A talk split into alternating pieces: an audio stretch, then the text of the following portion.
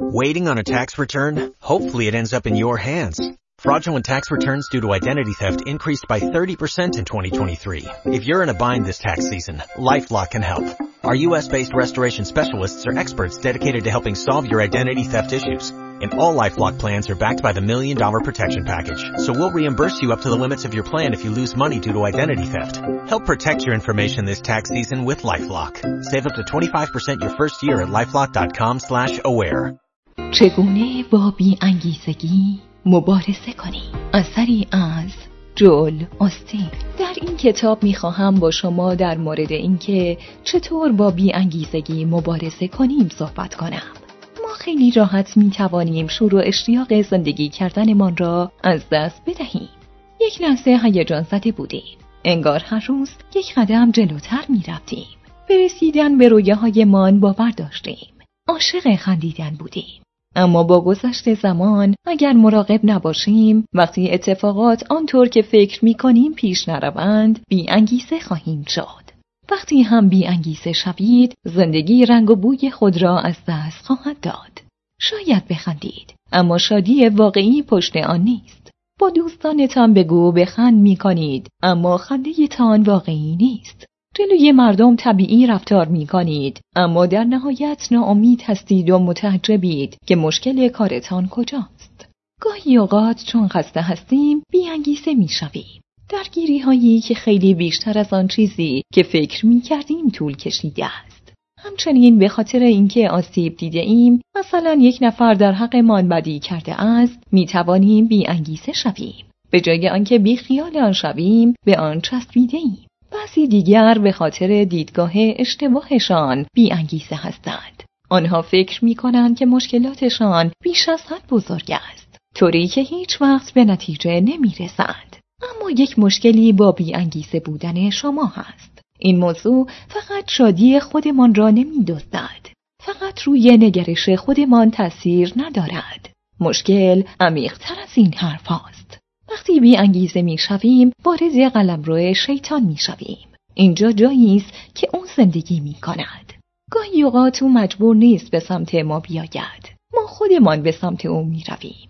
وقتی احساس دلزدگی می کنی و هیچ اشتیاقی نداری، افکارت به تو می گویند هیچ چیز خوبی در آینده تو نیست. هیچ فرد مناسبی را ملاقات نخواهی کرد. هیچ وقت از شر بدیهایت خلاص نخواهی شد. بدان که این همان شیطان است که تلاش می کند تو را وارد قلمرو خود کند. وقتی مثبت، امیدوار و پر از ستایش باشید، وارد قلمرو خدا شده ای و دیگر دشمن دستش به تو نمی رسد. او نمی تواند از مرز رد شود.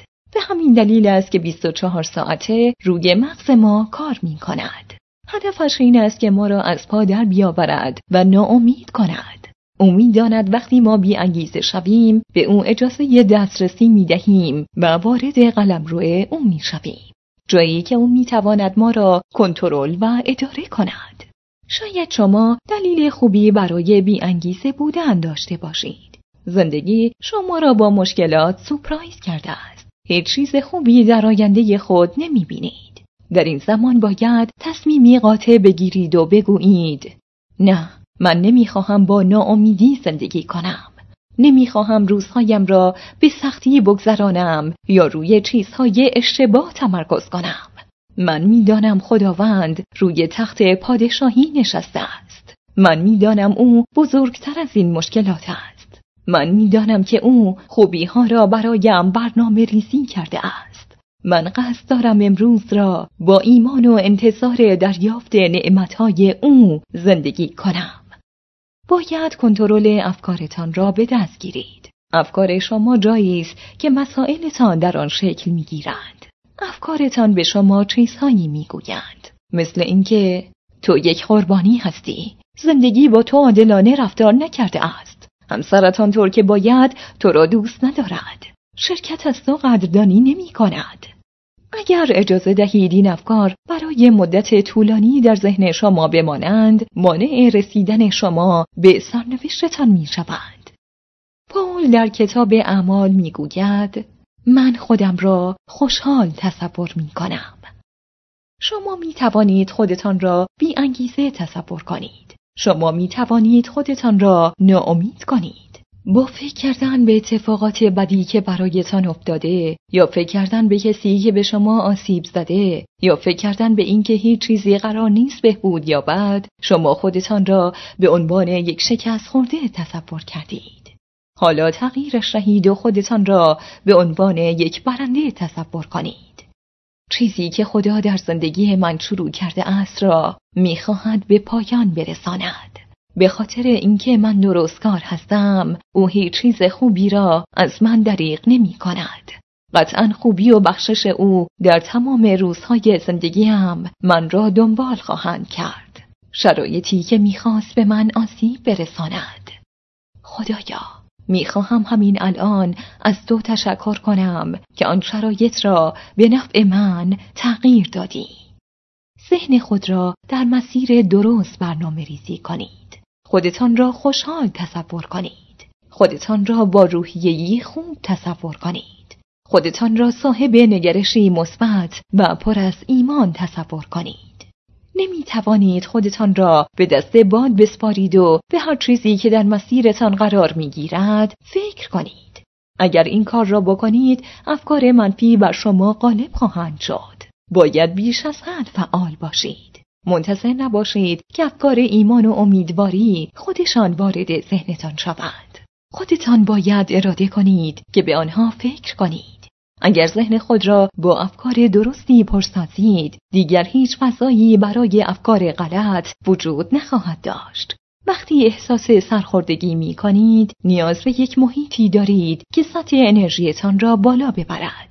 نباید از سر کار به منزل بیایید. در یک اتاق تاریک بنشینید و فیلم های ناراحت کننده ببینید. آهنگ های غمگین گوش کنید. فکرهای سوزناک بکنید. غذاهای بدی بخورید و با افراد غمگین نشست و برخواست کنید. اوقات غمگین زب در پنج مساویس با غم واقعی. پنجره ها را باز کنید. اجازه دهید کمی نور به داخل اتاقتان بیاید. چند تا آهنگ انگیزه بخش گوش کنید.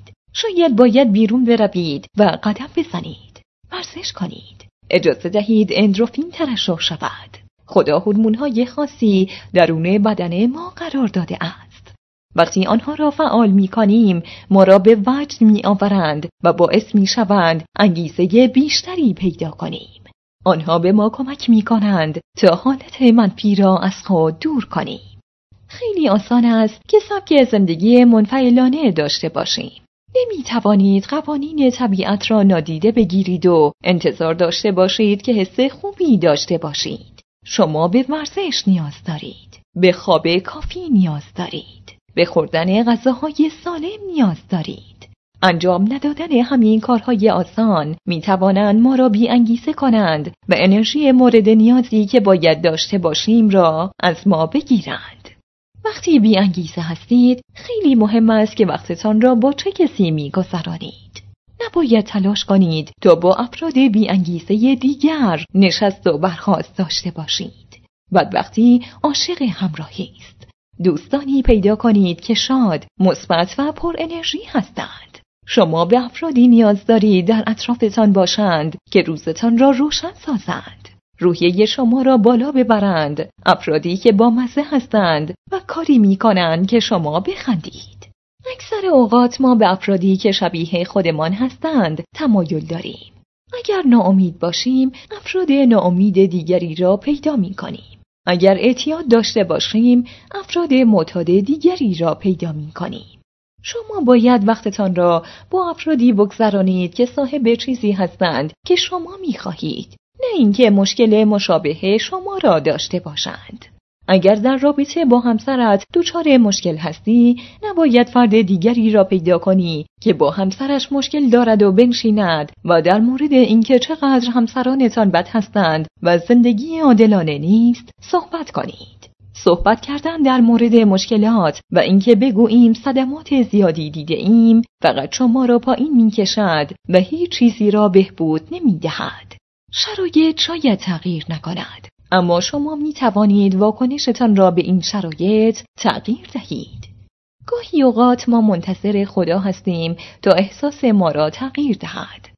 خدایا منو خوشحال کن منو تشویق کن. اما واقعیت این است که خداوند منتصر ماست. شما وارد سرزمین بی انگیزه بودن شده اید. خبر خوب این است که خودتان هم می توانید از آنجا بیرون بیایید. از حالت افسردگی خارج شوید. از دست چیزهای خسته کننده خلاص شوید. بی خیال کارهایی شوید که نتیجه بخش نبودند. امروز یک هدیه از طرف خداوند است. شاید مشکلاتی داشته باشید اما غالبا چیزهای درستی که در زندگیتان رخ می‌دهند خیلی بیشتر از چیزهای غلط می باشند. خیلی ها دوست دارند جایشان را با شما عوض کنند. خوشحال می شوند که زندگی شما را داشتند. از سرزمین بی انگیزه بودن خارج شوید. حضور شما در این سرزمین به شیطان اجازه دسترسی به شما را می دهد. وقتی شما برمیخیزید اتفاقی که میافتد این است که خدا هم برای شما برمیخیزد وقتی به خدا نزدیک می‌شوی دوباره شاد خواهی شد و با انگیزه خواهی شد. شما خلق نشده اید تا روزتان را به سختی بگذرانید. ناامید باشید و زندگیتان را تحمل کنید. شما خلق شده اید تا از زندگیتان لذت ببرید. در کتاب مقدس آمده داوود دیده بود که خدا کارهای شگفتانگیزی برای او انجام داده است. او را بدون هیچ تجربه و آموزشی از یک چوپان به یک پادشاه تبدیل کرد. گلایت را شکست داد و یک شبه به یک قهرمان تبدیل شد. بیشتر از پادشاه ساول زنده ماند و تخت و پادشاهی را در دست گرفت و پیروزی های پشت سر هم برای بنی اسرائیل به دست آورد. هیچ رهبری بزرگتر از داوود نبود. شما فکر می کنید او همیشه در اوج بود و هیچ وقت هم پایین نمی آمد؟ اما موضوع این نیست. همه ما وسوسه می شویم که بی انگیزه شویم. در کتاب مقدس آمده است که داوود آنقدر ناامید بود که نمی‌خواست دیگر ادامه دهد. افکارش به او می‌گفتند که بهترین روزهایش را دیده است و دشمنانش خیلی بزرگ هستند. او اشتباه کرد و آن دروغها را باور کرد و در نهایت وارد سرزمین بی انگیزه بودن شد. می توانست همانجا بماند و شکست را بپذیرد. اما در عوض به خودش گفت ای روح من چرا ناراحتی؟ به خدا امیدوار باش.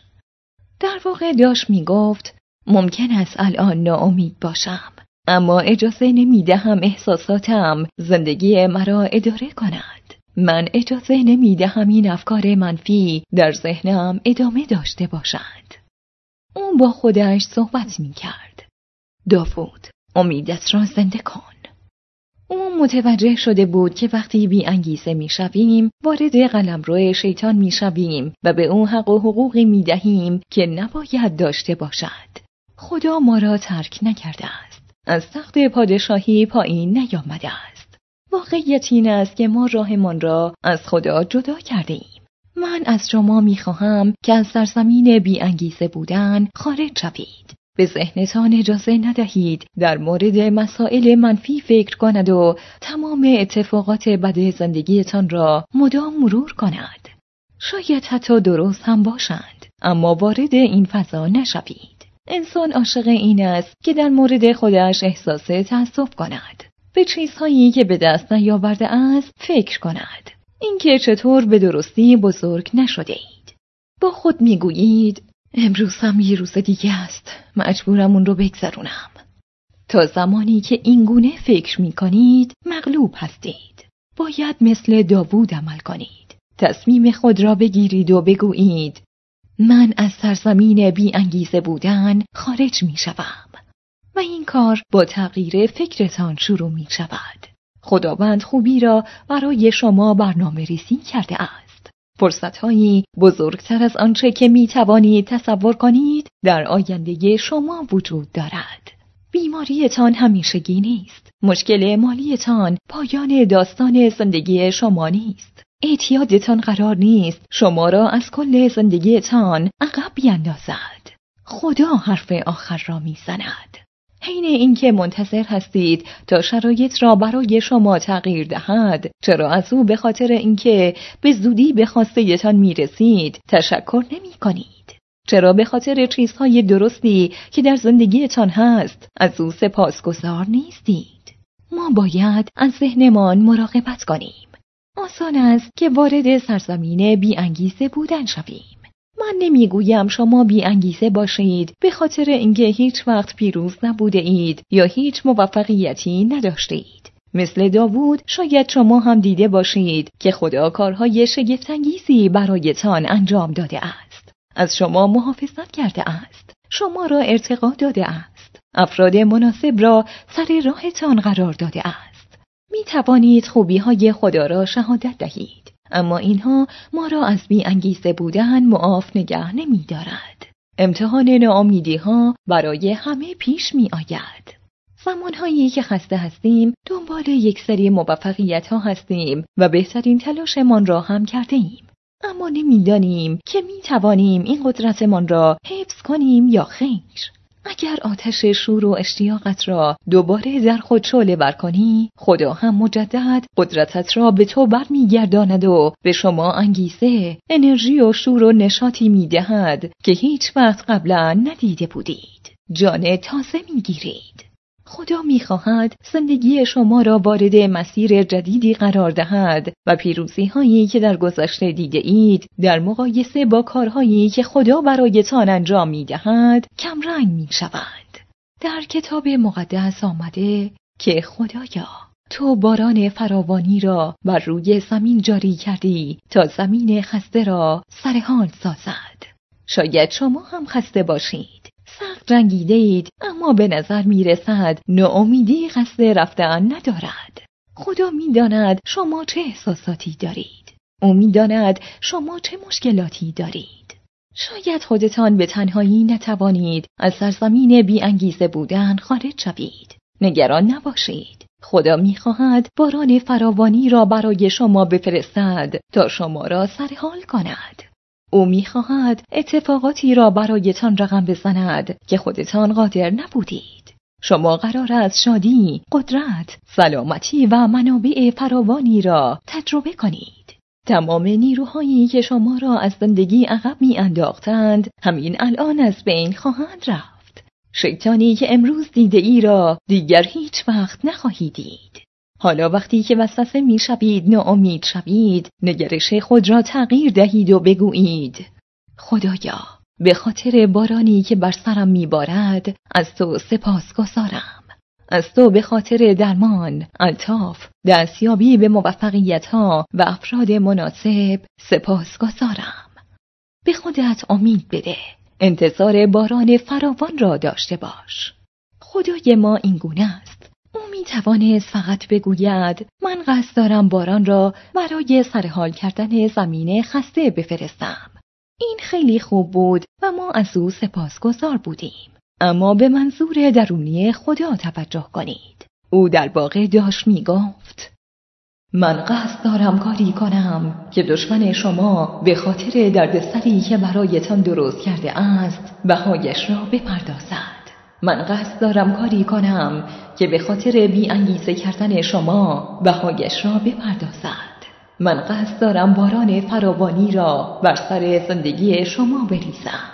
من قصد دارم نعمتهایی فراتر از حد نیازتان خیلی زیاد فراوان و فراتر از تصورتان برایتان بفرستم. برای اشباه شدن از نعمتهای خدا آماده شوید. آماده شوید که خدا می‌خواهد فراتر از سطح انتظارات شما ظاهر شود. شما به زودی از سرزمین بی انگیزه بودن وارد سرزمین نعمتهای بیش از حد خواهید شد. اما بعضی وقتها ما می‌خواهیم با انگیزه باشیم اما حس و حال آن نیست. پشکار و شور حالی که قبلا داشتیم را دیگر نداریم. فکر می‌کنیم یک جای کار میلنگد.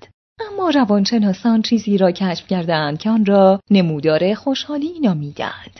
تحقیقات نشان می‌دهد اکثر افراد در سن 20 سالگی بیشترین حد خوشحالی را دارند سپس تا 50 سالگی این مقدار کاهش پیدا می کند.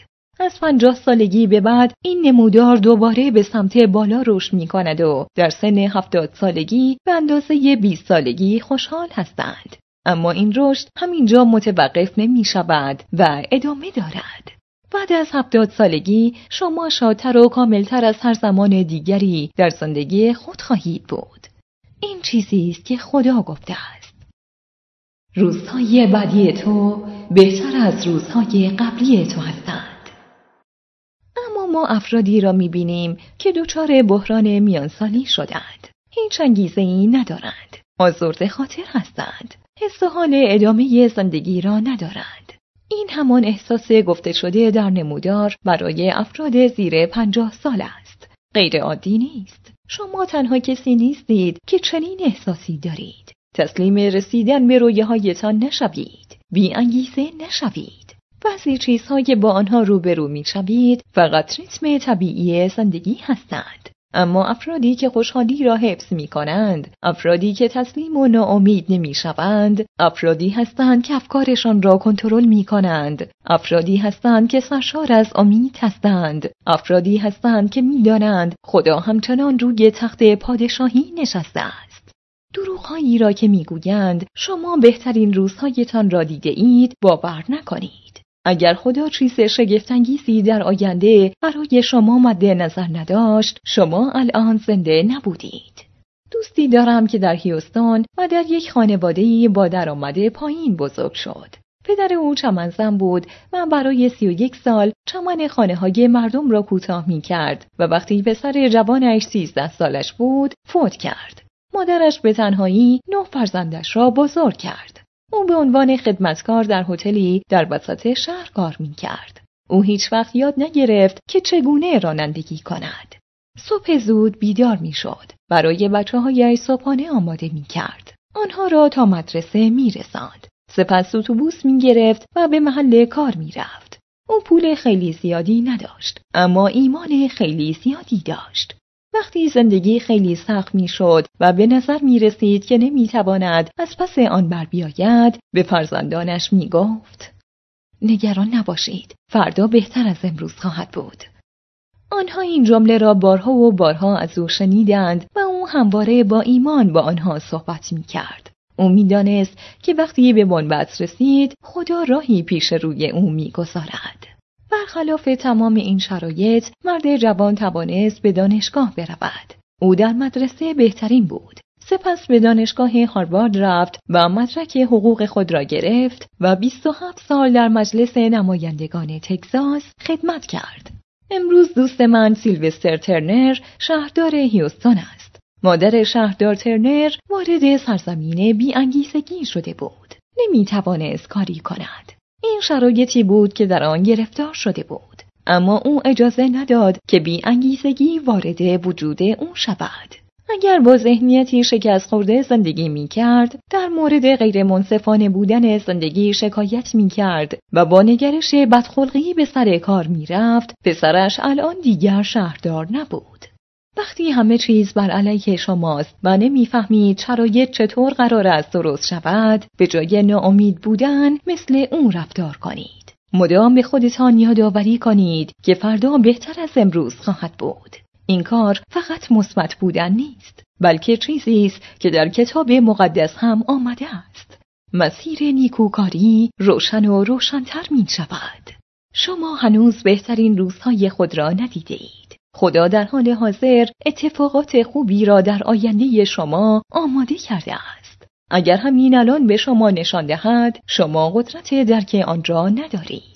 اگر کسی به شهردار ترنر وقتی سیزده سالش بود وقتی که در خانه ای بدون پدر زندگی می کرد وقتی که پدرش بود کرده بود و مادرش نه فرزند را بزرگ می کرد و همزمان خدمتکار هتل هم بود می گفت که یک روز تو به دانشگاه هاروارد خواهی رفت. یک روز تو چهارمین شهر بزرگ آمریکا را هدایت خواهی کرد. یک روز تو کنار پادشاهان و رؤسای جمهور می ایستی احتمالا این حرفا را باور نمی کرد می توانست فکر کند. در مورد من این حرفا غیر ممکنه. من در سرزمین بیانگیزگیم من در محیط محدودی زندگی می کنم موانع سر راهم غیر قابل عبورن. خدا به چیزهایی که شما ندارید محدود نیست. او به اینکه شما چطور بزرگ شده اید محدود نیست. او به موانع سر راه شما محدود نیست. شهردار ترنر بارها و بارها این جمله را با خود تکرار می کرد. فردا بهتر از امروز خواهد بود. این جمله مثل سوخت برای ایمان و رویاهای اون بود. اما بعضی وقتها ما نمی‌خواهیم بی انگیزه باشیم اما شرایط اینطور حکم می کند که بی انگیزه شویم که دیدش این است که نباید اجازه دهیم در ما رخنه کند خودتان را پر از امید نگه دارید همواره از خدا به خاطر اینکه باران فراوانی قرار است بر سرتان ببارد سپاسگزاری کنید همواره انتظار تغییر شرایط را داشته باشید و این نگرش را داشته باشید که من می‌دانم به زودی پیشرفت های غیر منتظره وارد زندگی من می شوند. من می‌دانم درهایی قرار است به رویم باز شوند که خودم نمی توانستم آنها را باز کنم. این گونه می توانید از سرزمین بی انگیزگی دور بمانید چون روی بزرگ بودن مشکلاتتان تمرکز نمی کنید بلکه روی بزرگ بودن خدایتان تمرکز می کنید. در کتاب پادشاه اول بخش نوزدهم آمده است که پیامبر الیاس بزرگترین موفقیت زندگیش را دیده بود. 450 پیامبر دروغین که خدای دروغین را میپرستیدند بر علیه او شده بودند. الیاس از خدا خواست آتشی بر آنها فرو ریزد و همگی آنها کشته شدند. وقتی همسر پادشاه جزابل از این اتفاق مطلع شد عصبانی شد. اون پیامی را برای الیاس فرستاد که می‌گفت اگر فردا این موقع من تو را نکشته باشم خودم را می‌کشم. الیاس هم برای نجات جانش پا به فرار گذاشت. جالب بود که او از 450 مرد نترسیده بود اما از مرگ یک زن ترسید او با تمام سرعت تا جایی که می‌توانست از آنجا دور شد او دستیارش را روانه شهر دیگری کرد و خودش هم روز بعد به بیابان رفت و زیر یک درخت نشست. خیلی ناامید و افسرده شده بود. دیگر نمی‌خواست زندگی کند. او گفت خدایا من کارم تمام است. مرا بکش. اینجا بود که بزرگترین معجزه زندگیش را دید.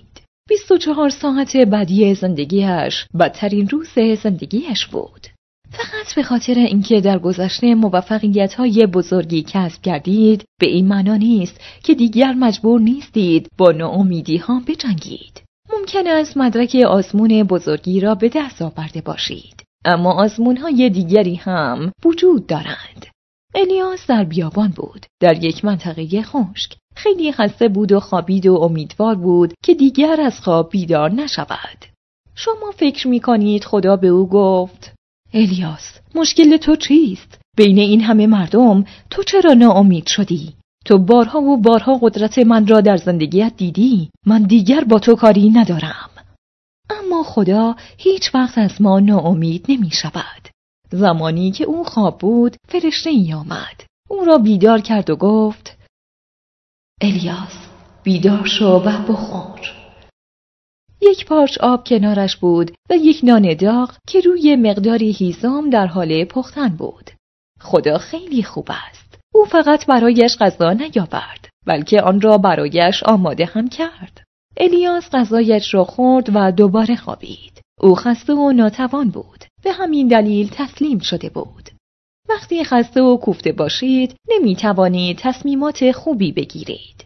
فرشته او را برای بار دوم بیدار کرد و گفت الیاس کمی بیشتر بخور سفر درازی پیش رو داری اولین غذا به خاطر جایی که در آن قرار داشت بود و غذای دوم به خاطر جایی که قرار بود به آنجا برود بود خداوند فقط شما را از دل مشکلات خارج نمی کند بلکه تدارکات آنچه را که پیش رویتان هست را نیز برایتان فراهم می کند ممکن است به خاطر جایی که در آن بودید غذا خورده باشید آماده باشید برای جایی که می‌خواهید بروید هم غذایتان در راه است. مراحل جدیدی از استعداد پیشرفت نعمتها و رویاها الیاس چهل روز در حال فرار بود و در نهایت در حفرهای در کوه سینا پنهان شد. او هنوز ترسیده و ناامید بود و فکر می کرد زندگیش به پایان رسیده است. آیه نه می‌گوید خدا در آن حفره پیش او آمد و گفت الیاس تو اینجا چه کار می‌کنی؟ من اعتقاد ندارم که خدا فقط منظورش آن مکان بوده است. بلکه منظورش این است که چرا در ذهنت خودت را به بنبست رساندی چرا از زاویه اشتباهی به شرایط فعلیت نگاه می کنی؟ چرا فکر می کنی این خانوم از من قدرتمندتر است؟ مثل الیاس شاید شما هم متوجه نشوید چطور شرایطتان می تواند رو به راه شود. در مورد شرایط سلامتی، مالی یا روابطتان نگران هستید، ناامید هستید و خوابتان را از دست می دهید. اما خدا می گوید شما اینجا چه کار می کنید؟ آیا نمی‌دانید من هنوز روی تخت پادشاهی نشستم؟ کائنات را کنترل می کنم در گذشته تو را از مشکلات خارج کردم و در آینده هم این کار را خواهم کرد الیاس گفت من ناامیدم چون تنها پیامبر در قید حیات هستم تنها پیامبری هستم که به خدایان دروغین تعظیم نکرد. الان هم آنها می‌خواهند مرا بکشند. وقتی ناامید هستید وقتی بی انگیزه شدید آسان است که مشکلاتتان را به صورت اقراغامیزی بزرگ ببینید و بگویید. من تنها کسی هستم که تمام این اتفاقات بعد براش پیش اومده. من تنها کسی هستم که مدیری دارم که اینطور با من رفتار می‌کنه. خدا گفت الیاس فقط تو این مشکل برایت پیش نیامده است من هفت هزار پیامبر دیگر هم دارم که تعظیم نکرده اند. این فشارها را از روی خود بردارید. شما تنها کسی نیستید که با چنین مشکلی مواجه شدید. افراد دیگری هم در شرایط شما قرار داشتند. خدا آنها را نجات داد و می‌خواهد شما را هم نجات دهد. خدا به الیاس گفت که از حفره بیرون بیاید و دست از پنهان شدن بکشد و کنار کوه بایستد. طوفان بزرگی مثل گردباد آنجا راه افتاده بود. آنقدر قوی بود که سنگها را به هوا پرتاب می کرد و آنقدر گرد و خاک زیادی برپا شده بود که نمی توانستی چیزی را ببینید. طوفان از بین رفت و زلزله بزرگی آمد. زمین لرزید. سنگها تکان خوردند. آن هم تمام شد و سپس آتشی بزرگ به راه افتاد. هر چیزی اطرافش بود را سوزاند. آن هم گذشت و سپس نجوای زمزمهای بسیار آرام آمد. یک صدای آهسته و ملایم بعد از تمام آن نشانه های عظیم خدا توجه او را جلب کرد الیاس که داد تا بتواند بهتر بشنود صدایی زمزمه کرد که تا اینجا چه کار می‌کنی؟ خدا برای بار دوم از او پرسید چرا به خاطر چنین مشکلی افسرده شدی؟ این موضوع موقتی است.